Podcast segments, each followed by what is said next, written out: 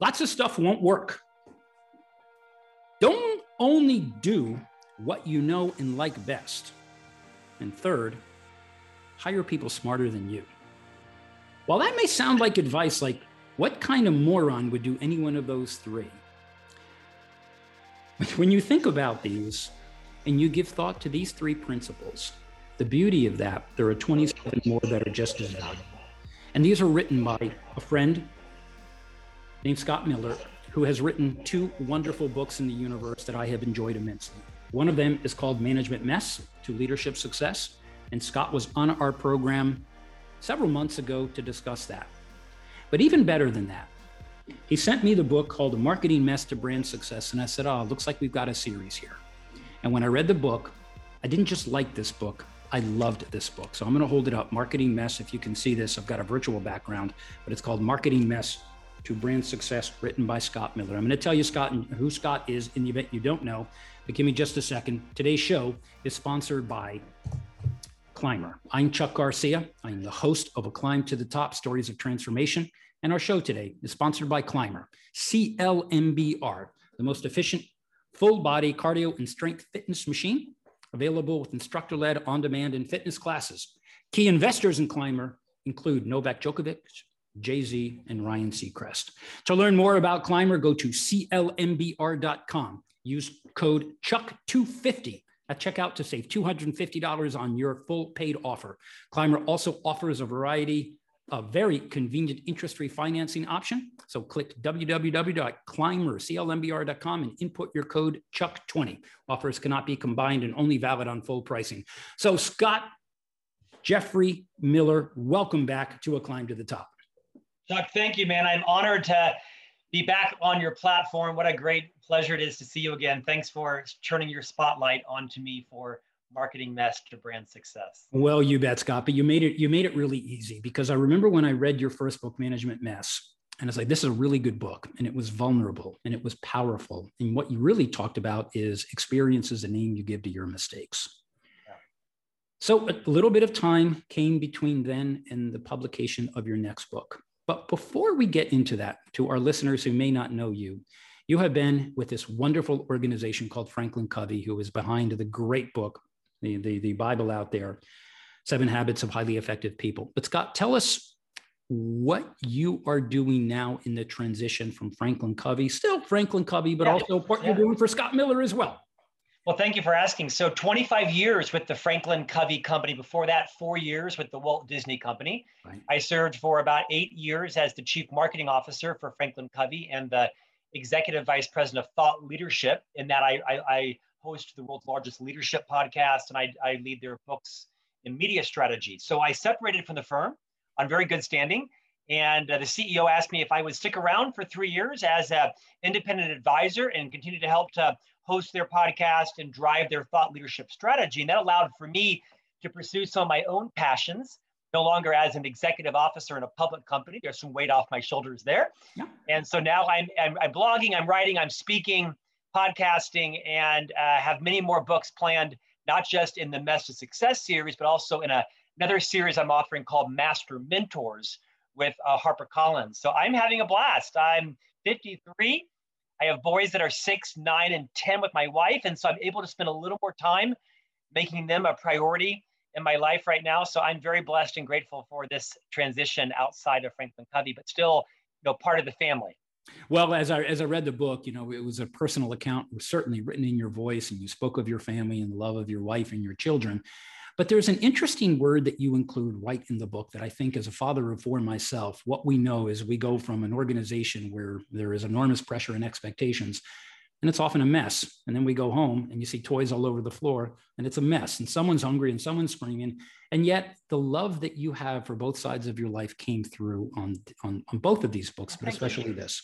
But here's the big question you decided to call this series and your first management and your second marketing and what's to come is job the big word mess.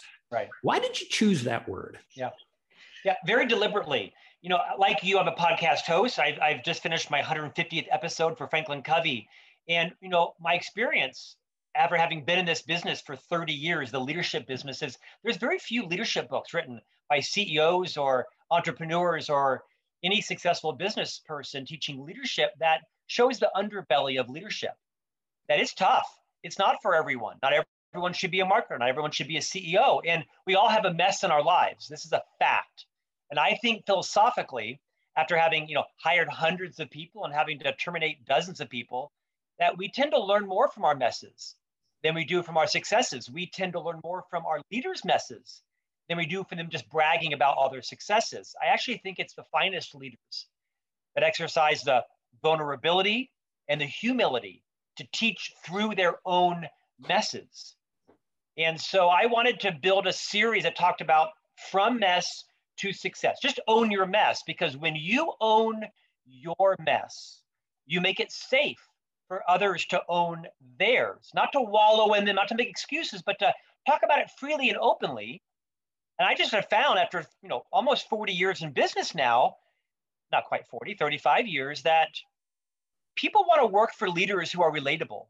People want to have a culture and environment where they're not fear based, where they can talk about their mistakes, where actually it's okay to make a mistake. And that culture helps you kind of move through it to success. So the whole series, to your point, is from mess to success. Just well, what, what, what, you exhibit and what I read about is, as you know, Scott, I'm an executive coach to many, many companies, and I worked on two yeah. succession plans where we were, we were helping. I was helping to develop who was going to be the next CEO. And interestingly enough, interestingly enough, those projects were in my head when I was reading your book because what the what the board of directors had said very clearly in both of these projects the three top characteristics we want for their next CEO. It had nothing to do with where they went to school. Mm-hmm. Their pedigree, it's not that it wasn't important, but they said, here are the three characteristics. Number one, someone who exhibits grace under fire, can stay mm-hmm. calm under enormous pressure. Mm-hmm. Number two, one who resolves conflicts effectively. And number three, showing an empathetic leadership style. I said the days of the, the 800 pound gorilla bossing people around in a command yeah. environment are gone. So you must have mustered a lot of vulnerability, a lot of courage to be able to bring these stories where other people would have said, man, this guy, what's wrong with him? How did you come to peace with that was going to be your approach? Was it hard? Yeah. Yeah, it was probably a risk. I mean, I'll, I'll probably never work in a in a in an organization again. Right? I'll have to be a, a successful entrepreneur, which I hope happens. I came to realize that the best leaders that I worked for were not the ones that were buttoned down and appeared perfect and everything was gleaming. It was those that had had some setbacks in life, personally and professionally, and were quite public about talking about them, not gratuitously, right? Not having a confession personality, but I just found great power in this concept of vulnerability. I think vulnerability is a leadership competency. So I decided at age 50 I was going to kind of own my story, own my journey, the things that I'd done well, things I'd done poorly, the things that were public and not public, and give permission for other people to be more accepting of their story, their journey, and be okay with your messes because all of our lives are a mess and everybody knows it. As much as you may try to fake it, everybody knows your credit score, everybody knows your sexuality, everybody knows your net worth. Every, I mean, generally speaking, people know. So stop hiding it and just like own it, love it, and work through it and teach through it. So for me, it was a bit of a bold stretch. But at the age of 50, I decided I was just going to be more transparent. And if I could help other people own their mess by talking freely about mine, then that was a huge legacy I could leave to not just my colleagues, but to readers and to people of my followers online and such. And I think it's actually been a good decision.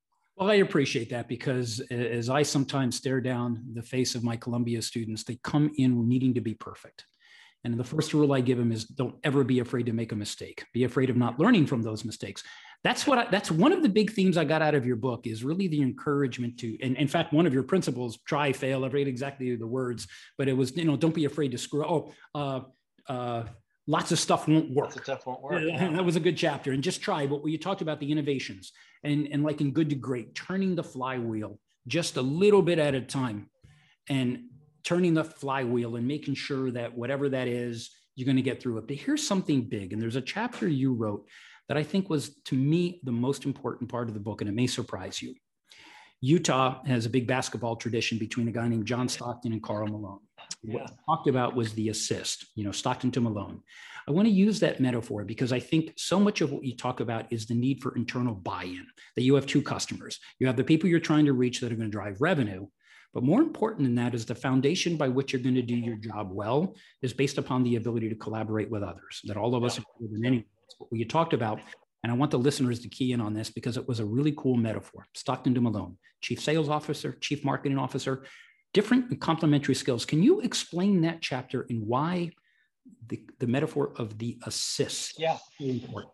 Yeah, I'm not a big um, basketball follower, but you know, like you said, the duo here was John Stockton to Karl Malone, and I may have this not exactly right, but one of John Stockton's key legacies, what his his job was in essence to get the ball up to the net, so that the much perhaps even more talented in some ways or taller Karl Malone could dunk it in. Now I've simplified that story, but I love it because nobody thought John Stockton was a less valuable player. In fact, he might even been paid as much or more than Karl Malone. I don't know. His legacy is certainly intact in, in the, the, the histories of basketball. But I saw marketing and sales very similar. I think two of the biggest cancers in every organization first is gossip, is duplicity. It's the biggest cancer in every company is gossip. The second biggest cancer, I think, is the ongoing tension, blame between sales and marketing and that I wanted to set a new legacy to where I would eliminate that. That I, even though I was a sales vice president, I was responsible for hundreds of millions of dollars of revenue on the sales side before I came to the marketing side. And in the chapter, I talk about how the executive vice president of sales and the executive vice president of marketing were peers. We made the same amount of money. We reported to the CEO, but I decided to subjugate.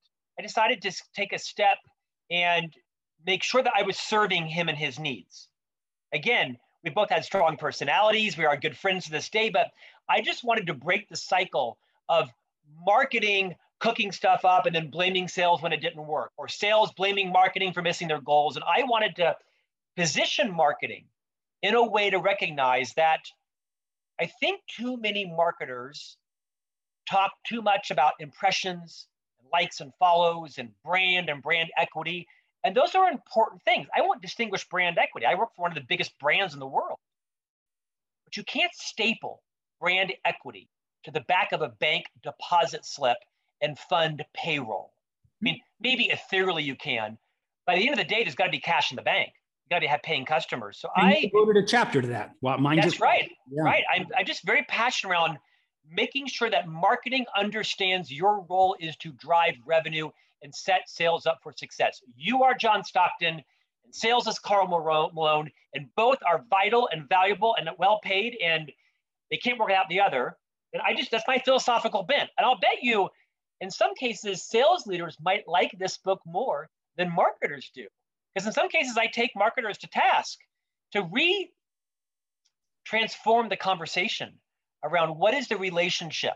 What is the high trust relationship between sales and marketing and how do their teams align and build around that. So yeah. that's the metaphor of stockton to malone. No i really liked it but as i as i continue to read through the book what hit me was something that i can't say i was surprised but knowing your style you spoke very much of your intuition your instincts your your your very your big personality. You cast a big net you put a lot of fish you got a way to do it. And not everybody does it your way but it was interesting how throughout the book, right somewhere in the middle, you talked about the, the importance of instilling processes. And, and while when small companies go to medium and big, what everybody complains about, we become bureaucratic, what happened to us? Yet you didn't. That wasn't your point. But I loved, can, eh, I want you to explain that, but also your orientation toward your style and how oh, processes don't get in the way. You're, you're just finding excuses to, to, to inhibit what is the the advancement. Talk about why that. I wasn't expecting that, and I loved it. Talk about why you wrote that chapter. Well, and this may not be everybody's experience, but my experiences has been generally that you know creative types, right brainers, tend to gravitate towards you know marketing and advertising agencies and careers and divisions. And that obviously is a blanket statement. It's not entirely accurate, but I think there's directional accuracy in that. And that I think a lot of creative types don't enjoy processes. They, they're constrictive. They're forcing, they're limiting. And big thinkers and visionary marketers like to express their ideas, and we can go off on a rat, rat hole, right? Chasing. I think Donald Miller calls it like a mouse chasing a rat in a wind chime factory or something like that. I've got it wrong, right? But that can be marketing. So I was just being very vulnerable talking about how the more disciplined marketers that worked for me were trying to install some systems, communication systems, you know, digital asset management systems. And I was used to operating in a fairly everybody come in, let's talk about this, right? And as the division moved from four people to almost 40 people, we had to have processes. Stuff was being dropped through the ground. I could no longer hold instant meetings with, you know, everybody dropping what they're doing. And for too long, I think people managed their style accommodating my style. And the company's needs got bigger than just, you know, managing towards Scott's style. So I share some, you know, very vulnerable stories around how I torpedoed some of the systems that I found limiting and how as a creative mind, you have to come to a point to where you appreciate that systems are there to not just help you, but they also might be there to protect your team from you. Every team sometimes needs to be protected from their leader. If it's their energy, their distraction, their nonstop ideas. It might be, you know, Liz Wiseman wrote a book called Multipliers. I love this book. I think it's the best leadership book ever written. Yeah. And she mentions an Oracle on her door. She had a sign that said, ignore me as needed to get your job done. And I think in some cases, yeah, I think in some cases, marketers need to do the same thing. You got to protect your team from you, and you have to be able to recognize when is your creativity out of control and needs to be focused with good processes. Yeah, and I appreciated that because I think all of us struggle with that, particularly the entrepreneur. You and I both yeah. represented very large brands. Yeah. We we appreciated that the process is the one thing we can all agree on. Your style, in particular, not unlike mine, very energetic, lots of ideas, but often that leaves a lot of confusion because, yeah. you know, my boss said 10 things. What am I supposed to do? Well, right. pick the three best. No, they're going to pick all 10 and they're going to do a mediocre job on 10. So this gets to the next chapter that I really enjoyed. And I think this is the college professor in me. I don't teach to volume, I teach to impact. But when you talked about this, is more is not better yeah. better is better and i think in this world people think that the more that they give that that's going to be better talk about the importance of this chapter and i want to repeat that to, to our listeners more is not better pause for dramatic effect better is better great lesson here this is a struggle for me chuck. I, I don't model this well. I love volume. I love bigger and better right? I, I love you know i love shock and awe. And uh, it's one of my messes, quite frankly, is my sort of unbridled creativity, which is my biggest asset, is not surprisingly my biggest liability. You know, it comes from this concept there will always be more great ideas than there is capacity to execute, right? To mention the book you quoted, Good to Great, and Jim Collins, it's your your flywheel, your hedgehog. You know, he calls them BHAGs, big, hairy, audacious goals. Right. I read a book a couple years ago from Brendon Burchard called High Performance Habits. Mm-hmm. Phenomenal mm-hmm. book. Brendon's a friend, friend of mine. Yeah.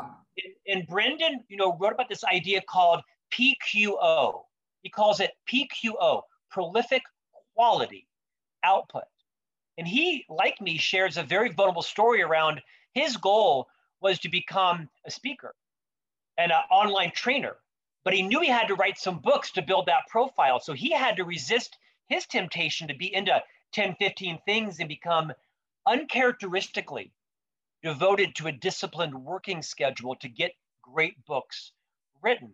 So I share the chapter, you know, more is not better, better is better, is because a lot of us are tempted to value quantity over quality. It's a natural temptation in all areas of our life, whether it be parenting, whether it be our love relationships, whether it be our brand, whether it be clients, you name it. It's a great lesson. There will always be more capacity.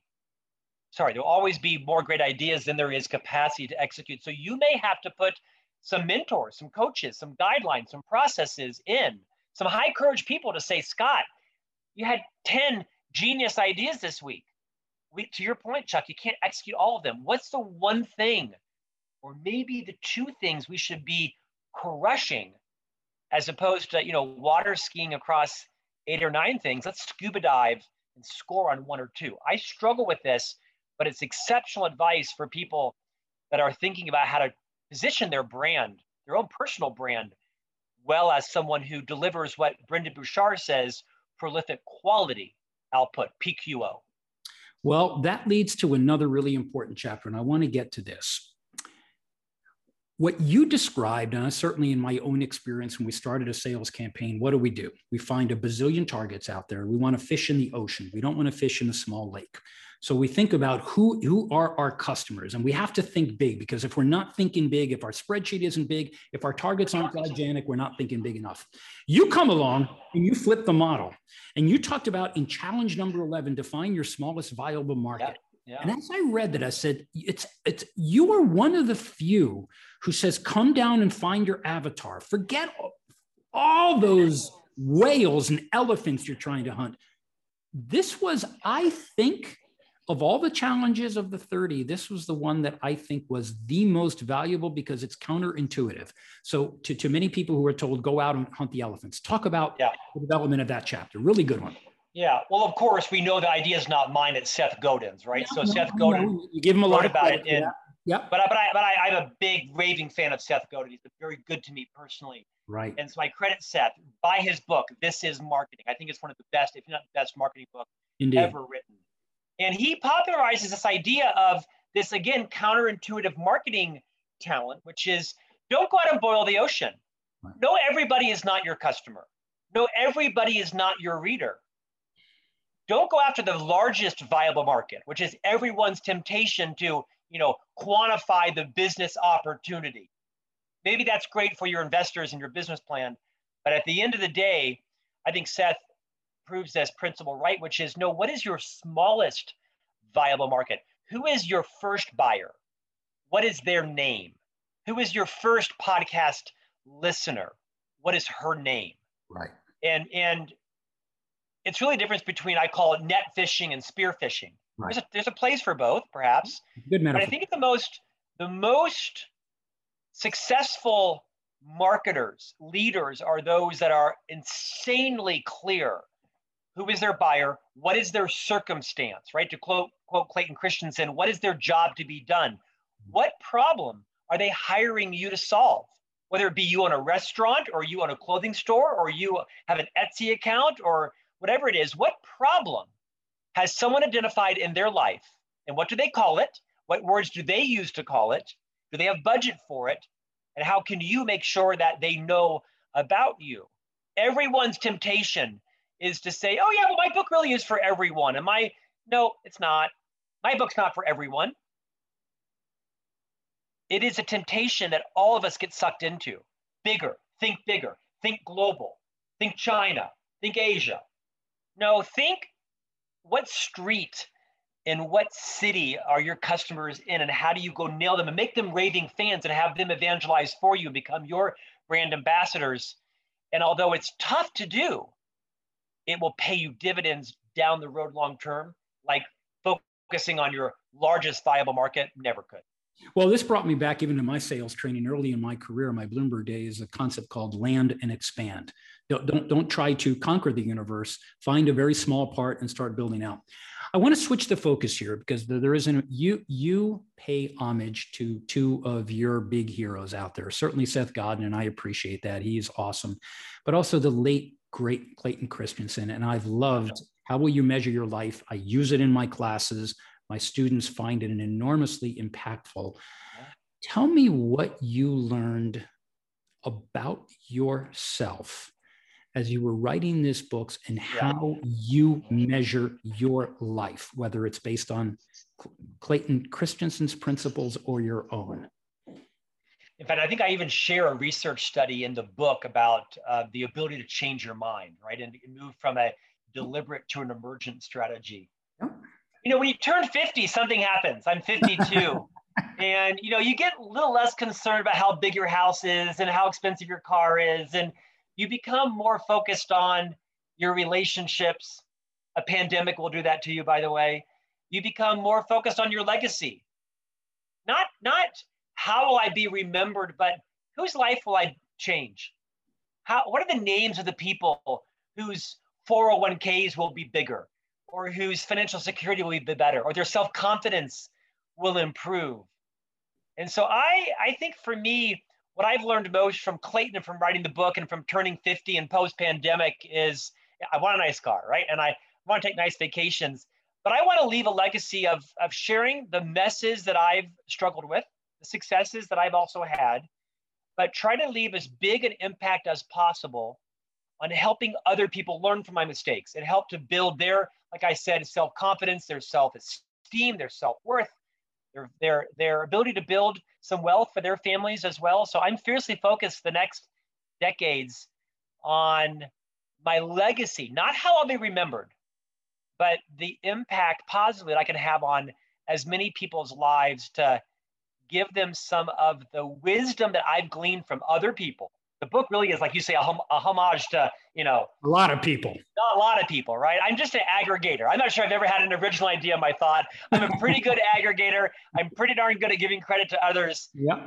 and so i hope to spread that as much as possible. And i appreciate that. And l- let's finish up with here our minimal or our viable market here our avatar. Yeah.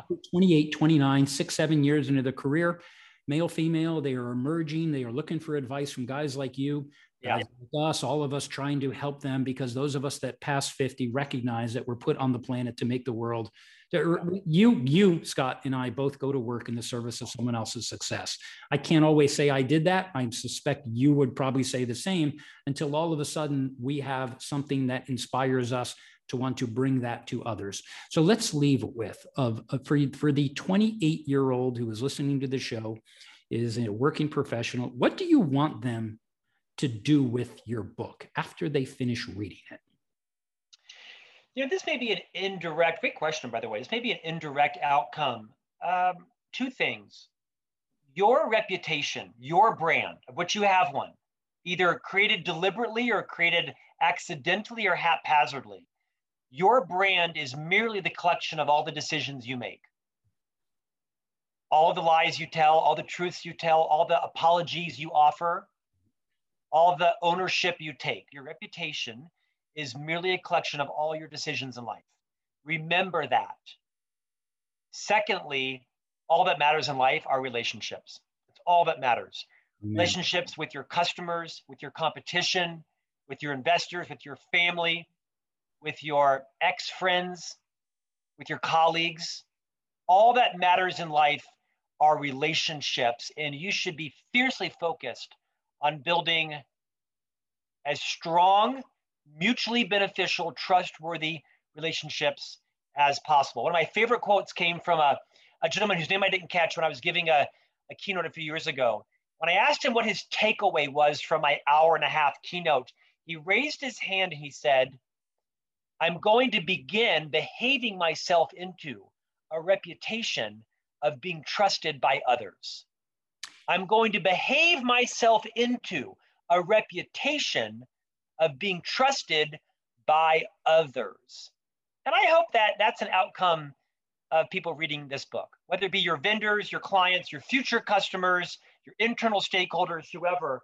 Behave yourself into being trusted by others. Yeah, and you're describing what we call the as if principle. Behave as if yeah. you are whatever that well no, that, that, that, that's wonderful advice. Well, to, to our listeners, I'm Chuck Garcia. Uh, my guest today is Scott Jeffrey Miller, who wrote a series of uh, beautiful books. Actually, oh, one last question. I see behind you. I have had the joy of reading Management Mess, Marketing Mess, but yeah. there's another thing with a different color called Job Mess. What, what, can we expect in the future? Well, there are six more coming. So, uh, Marketing Mess uh, publishes on May 11th. Um, Job Mess to Career Success that publishes in January of 2022. It's my next one. It's an experience of all of my success as a career coach and as a executive officer in a public company, work, working, living around the world. So job mess to career success comes in January. That's followed by then communication mess to influence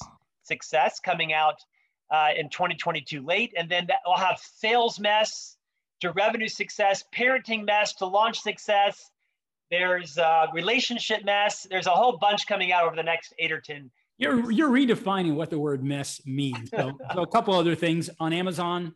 Uh, where, where can we yeah, find everywhere? And then yeah. where do yeah, you can visit? You can visit uh, scottjeffreymiller.com.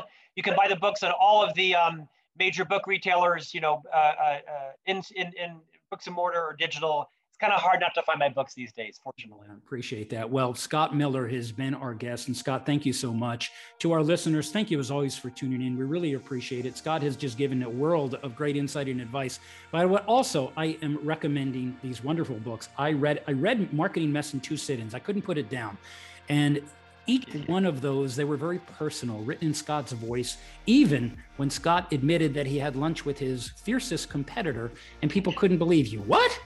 And he, he was very clear. Uh, Scott, you were very clear about there are boundaries you didn't cross. But that I think that's part of the mess here where, where we are hoping to provoke you to think differently about the rest of the world will give you conventional wisdom. And Scott, while there was a lot of wisdom in there, you are anything but conventional. And that's why I love having you on the show. Thank you so much. I need you as my agent and publicist. I love that. Thank you. You're, thank you for your generosity and thank you for your abundance. Uh, literally giving me a second round on your your program, your platform. I'm grateful. Uh, I appreciate it. You you were great on the first one. So I'm Chuck Garcia. You can always reach me at chuckgarcia.com. I am very proud to have announced last week the launch of our Emotional Intelligence Lab. It's our online learning platform. I also want to thank our sponsors, Climber, CLMBR. They have redefined the climbing machine. They are their investors include Novak Djokovic, Jay Z, and Ryan Seacrest. You can go to clmbr.com, climber.com, and for 250 buck discount, type in Chuck 250 if you buy it. Thank you to Climber. Thank you to to Scott Miller for bringing your wonderful work into the universe. Chuck, thank you. Thank you very much. And to our listeners, we are signing off. Good night. This podcast is a part of the C Suite Radio Network. For more top business podcasts, visit c-suiteradio.com.